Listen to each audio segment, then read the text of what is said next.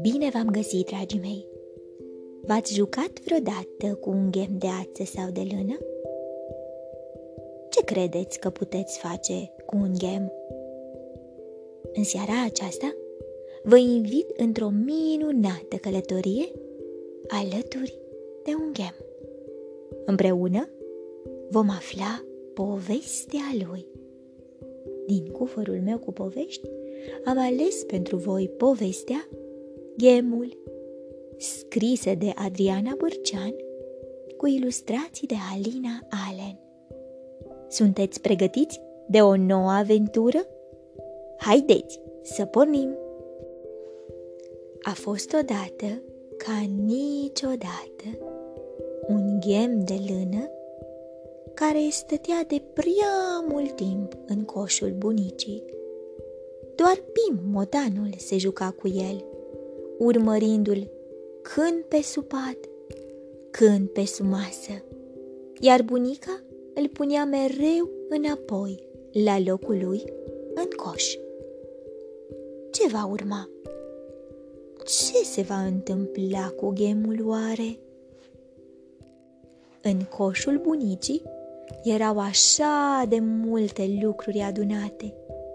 Ace de tricotat, ace de cusut, degetare, gheme de toate culorile, panglici și alte lucrușoare de demult. Dar acest ghem era cu totul special. Era mereu pus deoparte și niciodată folosit. Oare de ce? Într-o zi, afară se auzi zgomot mult. Poți ghici de unde venea? Veronica, nepoțica, venise în vacanță, în vizită la bunici. Veronica avea patru ani. Era un copil fericit. Fața ei strălucea, părul îi era auriu, iar ochii negri ca banosul. Nu își vizita bunicii prea des, deoarece locuia departe de satul lor.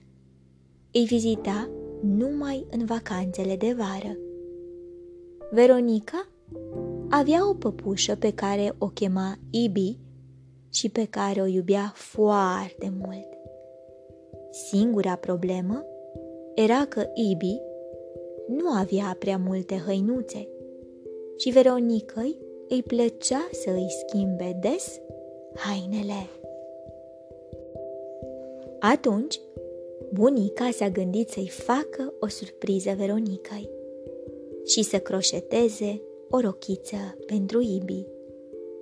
Cât timp Veronica era în livadă cu bunicul ca să culeagă cireșe, bunica a reușit să croșeteze din ghemul special o rochiță frumoasă pentru păpușă.